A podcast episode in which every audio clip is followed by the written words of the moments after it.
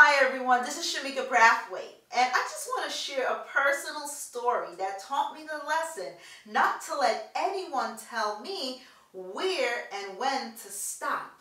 So today I want to motivate and encourage you to not let anyone tell you where and when to stop. You see, when I was in junior high school, I was singing in the gospel choir and Miss Billups the piano instructor as well as the choir director gave specific instructions to everyone to stop at a specific point in the song because no one could ever hit the notes. So there it is, everyone received the message except my friend and Jennifer and I. We were talking and we weren't paying attention. So we did not know that there was a limitation telling us when to stop and how far we can go. So there you have it. Miss Billups started playing the piano. She started striking the chords as her fingers hit the key. And the choir and everyone joined in unison singing. And there as we have it through the song, and we're singing a thrill of hope. The weary world rejoices for yonder breaks a new and glorious morn. And there you have it. Everyone in the class stopped.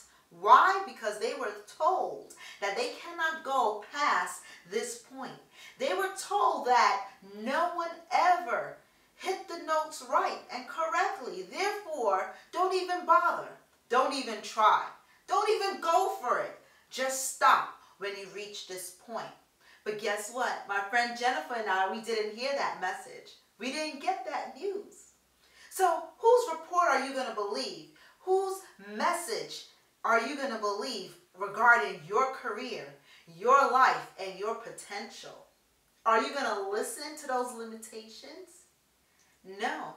If you don't know how far you can go, you only would know until you go there. So as we were the choir, we kept going and we kept singing. And guess what? We had no idea that we couldn't even sing the notes, yet alone carry the choir.